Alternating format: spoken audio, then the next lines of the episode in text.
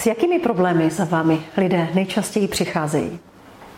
No, tím, že se ta poradna týká zejména vztahu, tak samozřejmě to spektrum problémů, se kterými chodí, je docela velké a široké. Nejčastěji asi se tam objevují otázky nevěr, podvodů, takových těch eh, vztahů, které od začátku nebyly stoprocentně vyladěné a mysleli si třeba partneři, že to doladí narozením dítěte. Potom problémy týkající se soužití s rodiči jednoho z partnerů, eh, případně když se potkají v druhém nebo v třetím kole dospělí partneři a vstupují na scénu dospělé děti jednoho nebo obou z nich, tak někdy vznikají jako, jako problematické věci. Sem tam se to dotkne i výchovy dítěte v pubertálním věku, nezvládatelných pedagogických rodičovských problémů, ale myslím si, že největší gro je právě v té oblasti těch nevěr a tady těch partnerských konfliktů. Jakou formou vás nejčastěji lidé oslovují? Je pro ně dobré být schovaný třeba za tím mailem, telefonním sluchátkem, anebo to chtějí z očí do očí? No, určitě někteří jsou rádi, že mohou využít té možnosti anonymní poradny, kde nemusí zveřejnit v podstatě vůbec nic, ani, ani jméno. Někteří připojí mailovou adresu, aby nemuseli svou odpověď vyhledávat právě na těch stránkách, ale dostali ji současně i do mailu. Ale pak jsou ti, kteří tuší, že je to běh na dlouhou trať nebo delší trať, takže jsou raději za osobní setkání, kdy se setkáváme v nějakém časovém horizontu nebo frekvenci třeba jednou za týden, za 14 dní, podle toho, jak je potřeba. Když se to vede dobře, tak většinou ta frekvence slábne samozřejmě a vítězství poradce je v tom, že může mm, tomu klientovi říct, že vlastně už není potřeba, aby se nějakou dobu setkali vůbec. No a pak je tady ještě možnost využití takový kompromis telefonické poradny, kdy se dopředu sjedná termín a klienti se obrací telefonem a probíráme prostě ty věci po telefonu tak dlouho, jak je potřeba. Tak tam si myslím, že není tam, není tam ten osobní kontakt na druhou stranu, to není úplně, um, úplně anonymní, aspoň se slyšíme. Čekají od vás klienti radu nebo přímo návod, jak řešit svůj problém? No samozřejmě, myslím, že většina čeká ten návod a úplně ideální řešení, že jako v jednom mailu, v jednom rozhovoru nebo v jednom setkání najdeme geniální kouzelné řešení pro to, aby se vyladili vztahy a všechno se zharmonizovalo a všechno fungovalo podle jejich představ. Ale tak to samozřejmě není. Eh, samozřejmě, když je to ta písemná podoba formou mailu, tak eh, se snažím, aby to bylo vyčerpávající, aspoň je navést na první kroky, které by mohli sami mm, dělat. Eh, většinou to tlačím do té podoby otevřených rozhovorů mezi těmi, kterých se ten problém týká protože někdy se tomu vyhýbají a myslí si, že změní toho druhého, což tak samozřejmě taky nefunguje. Ale chtěli by rádi tu kuchařku a přesný návod za prvé, za druhé, za třetí s tím výsledkem, když já udělám A, tak on udělá B, ale ono to tak jako není. Takže někdy opravdu se musí rozklíčovat, co vlastně zatím je, že si například některá žena neustále vybírá dominantní eh, partnery a že ona sama se stává submisivní a že si nechá posouvat ty hranice a zatlačit se do situací, které už vůbec nekorespondují s partnerstvím. A někdy to má kořeny v dětství, někdy to má souvislost s rolí otce, někdy to má souvislost s nějakým ublížením kterého se jí dostalo v nějakém prvním třeba vztahu a podobně. Takže fakt se nedá říct nějaký univerzální návod, kterého by se někdo měl držet, aby dosáhl kýženého výsledku. Vždycky je to krok po kroku a je optimální, když se zapojí někdy i oba partneři, aby ten pohled byl co nejvíce objektivní i z té druhé strany, protože samozřejmě každý z nás to vidí subjektivně ze svého úhlu pohledu a ne vždycky ta realita je úplně přesně taková. Probíráte hodně ožehavé, opravdu osobní věci. Nakolik jdou ti klienti z kůží na trh, nakolik se opravdu otevřou? Pro mě někdy až překvapivě na to, že se třeba neznáme, nebo že mě vidí poprvé, nebo že si se mnou telefonují poprvé, tak někdy skutečně jsou schopni zajít až do mm, detailů opravdu nepříjemných osobních zkušeností, ať už se to týká mm, nejenom těch nevěr popsaných do nejmenších detailů, ale třeba i zneužití, znásilnění, fyzického napadení, kde do toho pak vstoupily i různé soudní zákazy a tak a jsou schopni to na první, na první setkání nebo na první nějaký kontakt opravdu od, odtajnit. Což je dobře, protože se samozřejmě tím rychleji dostaneme k jádru toho problému a, a nenašlapujeme kolem horké kaše. Takže já jsem za to ráda.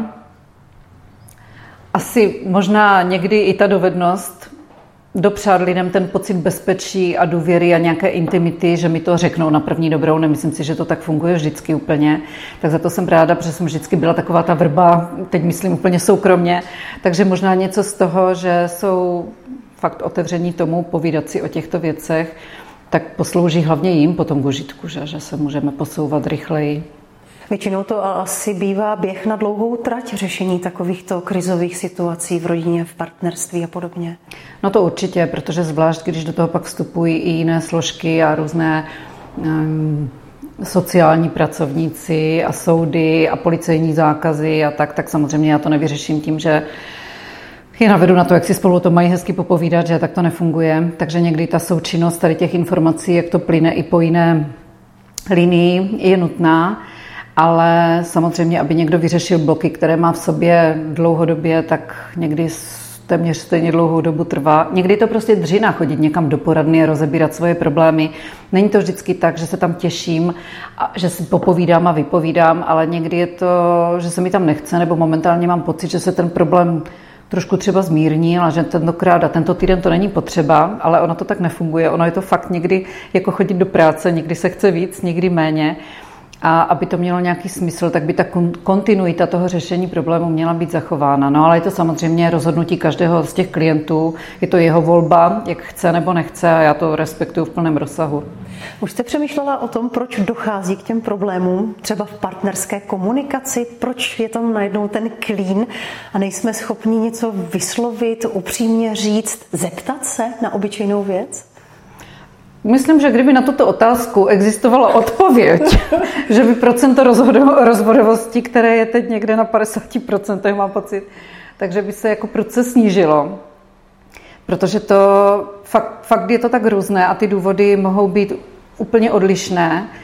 Jak jsem říkala, už počínaje tím, že i ta volba partnerů a ta kompatibilita, že podlehnou první chemii a zamilovanosti a, a po těch dvou letech, kdy zhruba to odezní do každodenní všednosti, tak zjistí, že nejenom, že ti lidé, ti partneři pochází z úplně jiných prostředí, mají úplně jiné představy o svém životě, o trávení volného času, o, o určité volnosti, kterou si zachová každý z nich, o já nevím, i takových těch tradičních věcech, jako trávení Vánoc a jiných svátků a trávení společného času s rodiči jednoho či druhého.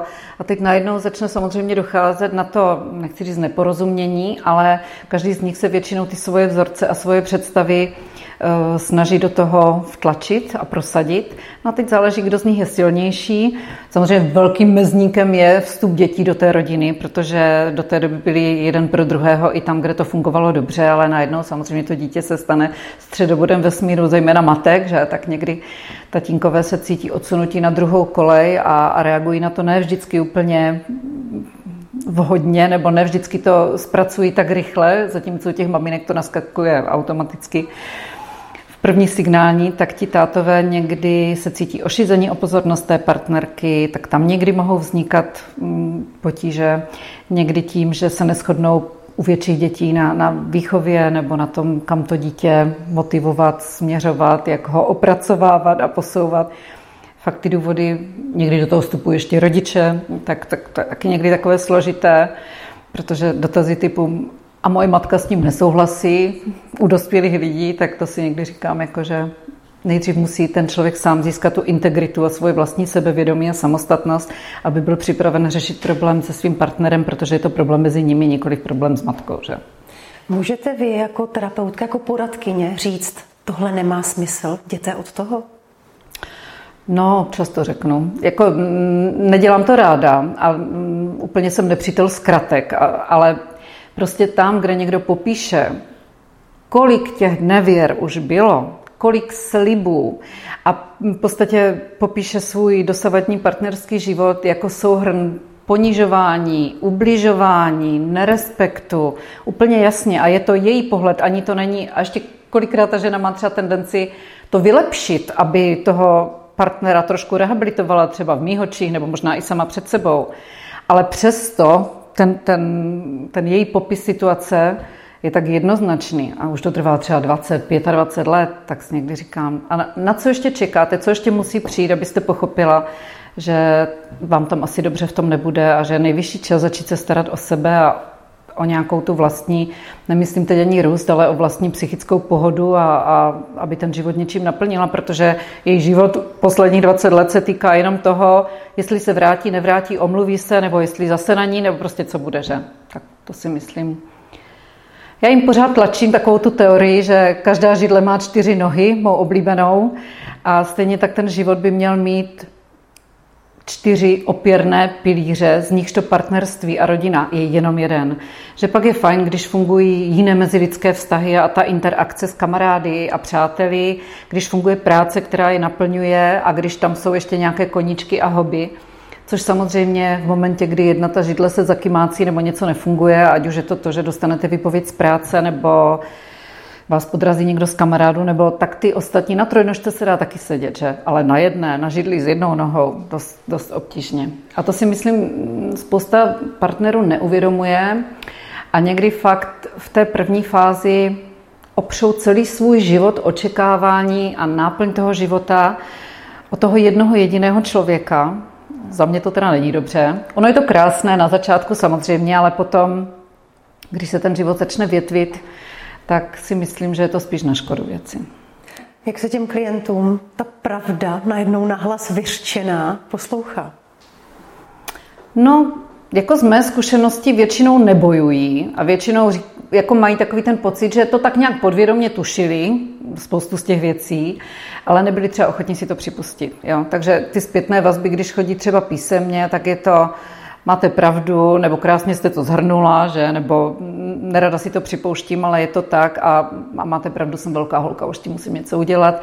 Takže mm, jako nebojují, že by mi vyvraceli. A já vlastně, já jim neříkám, co mají dělat. Já jim jenom někdy zrekapituluji jinými slovy to, co vlastně řekli nebo popsali oni, aby si uvědomili, nebo je přiměju k tomu, aby srovnali ta pro a proti, aby sami si to ještě vygenerovali, kde, kam převažují mm, ty váhy toho rozhodování ale vždycky si na to ten člověk musí přijít sám. To jako určitě znáte vztahy, kde je jasné, že to nefunguje, fungovat to nebude, celý život podvádí nebo cokoliv jiného, ale prostě ještě musí proběhnout třeba dva roky takového trápení, aby ona sama dotyčná přišla na to, že nejvyšší čas to ukončit. Že? Nikdo jí to nemůže podsunout dřív. A je obtížné udělat ten první krok a pak už to jede? Někdy je užitečné udělat ten první krok v tom smyslu, ani ne, že podá žádost do rozvodu nebo se odstěhuje, ale že se snaží naplnit ten svůj život i něčím jiným, smysluplným, co jí dává smysl, že opráší třeba staré přátelské vztahy, kamarádské a podobně, nebo že opráší nějaký starý koníček, nebo najde v práci někoho, s kým si rozumí a, a začne hledat ty další opěrné body. Protože říznout do toho chirurgicky v momentě, kdy skutečně mám jenom toho partnera a celý život žiju jenom s ním a fakt popisují lidé neuvěřitelné věci, jakože pořád jsme byli jenom spolu, neměli jsme přátele, kamarády, nikdy jsme nejeli na dovolenou, jenom jsme budovali a opravovali třeba svůj dům a neměli jsme žádné zájmy a koničky. No, pak, když si to tak napíšou, tak řeknou, jako jo, je to i moje chyba samozřejmě, ale je těžké je vtáhnout do toho, že existuje i jiný život než rekonstrukce domu a, a ten jeden jediný partner. A to i v případě, že ten vztah funguje, si myslím, že je to málo. Takže. Vždycky se dá začít znovu. Vždycky se dá začít znovu. Já myslím, že v jakémkoliv věku se dá začít znovu, ale často je to fakt opráš, nebo oprášení, vybudování těch drobných, jak bych to řekla, puclíků do mozaiky, toho sebevědomí, aby si začali aspoň díl, dílčím způsobem v nějakých malých věcech věřit a poskládali z toho ten svůj tu svou nějakou oporu a odklonili se od toho, že ta opora je mimo ně, že tu oporu musí najít, tu stabilitu musí najít v sobě a nemůžou se opírat pořád po celý život do jednoho člověka. Že? Jaký je rozdíl mezi tím, když řeším své problémy třeba s nejlepší kamarádkou a když přijdu za vámi? Tak to je samozřejmě subjektivní ten pocit, nicméně mm, já si myslím, že mít dobrou kamarádku, které se mohu svěřit a můžu se s ní otevřeně bavit o většině věcí, které mě v životě potkají, je skvělá terapie a všem to vřele doporučuju. Ale samozřejmě pokud je to jenom o tom, že si neustále stěžuju na tu stejnou věc a vlastně jsem nic neudělala, žádný krok k řešení té věci, tak to úplně nesplňuje ten účel. Jo, splňuje to samozřejmě ten účel v tom, že se mi uleví a že se mnou někdo soucítí a sdílí tu mou starost, tak tam je to určitě skvělé, ale nesměřuje to k řešení toho problému. Takže je dobré vědět, že mě někdo podpoří, když ta situace se posune už k tomu řešení, ale to, že navštívím nebo že se setkám s někým, kdo má naprostý odstup, nezná mě, nezná mého partnera, když se teda budeme bavit o partnerském problému, má takový ten nadhled, nefandí ani mě, ani druhé straně, tak eh, si myslím, že ta objektivizace té situace nebo toho problému, že může přispět k rychlejšímu pochopení, pojmenování a potom i řešení. Jak já říkám s oblibou, že odborník je každý člověk z cizího města, že skutečně někdy to, co rodiče říkají dětem opakovaně, pak když jim to řekne někdo jiný, tak to má najednou jinou váhu. Když přijdu do firem na nějaké tréninky a říkám věci, se kterými majitel souzní je šťastný, tak říká, a já jim to říkám už tolik let a najednou, že poslouchají úplně jinak. To tak prostě funguje, že někdy ten vhled někoho jiného, jakože s puncem té autority určité v tom oboru, tak najednou má větší váhu než od těch nejbližších. To tak je.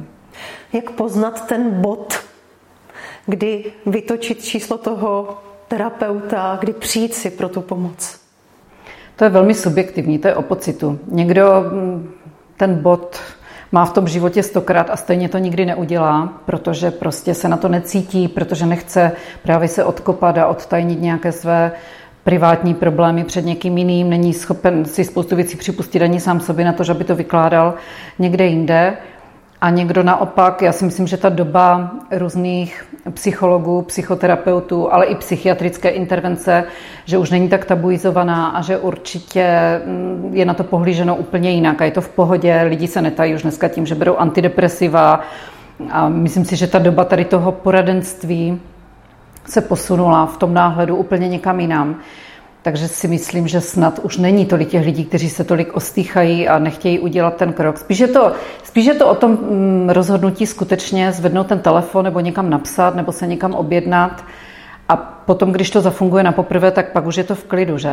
Ale někteří podléhají opakovaně naději, že ještě by se to mohlo spravit a tohle to si musím vyřešit já, nebo tohle to si musíme vyřešit my dva, s tím mi nikdo nepomůže, ale někdy to tak není. No. Takže je to fakt o pocitu a každý do toho bodu, kdy potřebuju pomoc, přijde někdy jindy a někdo třeba vůbec. A setkáte se ještě někdy s tím, že někdo nepřijde jenom proto, co by tomu řekli sousedi, co by tomu řekla ta širší rodina? To je přece ostuda.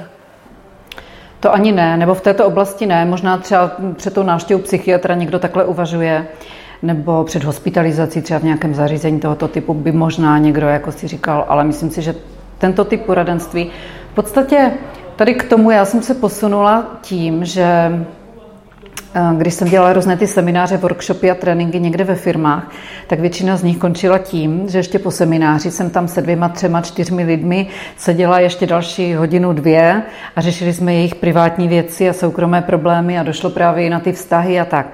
Takže někdy, když už jsme přetahovali dlouho, jak jsem říkala, tak jindy a jinak, tady na to dneska už tolik prostoru není. A když se to opakovalo opravdu často, tak jsem vyhodnotila, že není od věci udělat krok právě tady tím směrem a oddělit to privátní soukromé poradenství vztahové od těch eh, korporátních, úplně jiných témat a zaměření v těch firmách. Takže spíš já jsem reagovala na poptávku a usoudila jsem, že lidi se už zdaleka nestydí, dokonce i před kolegy a podobně, zmínit svoje soukromé problémy, takže to byl krok tady tím směrem.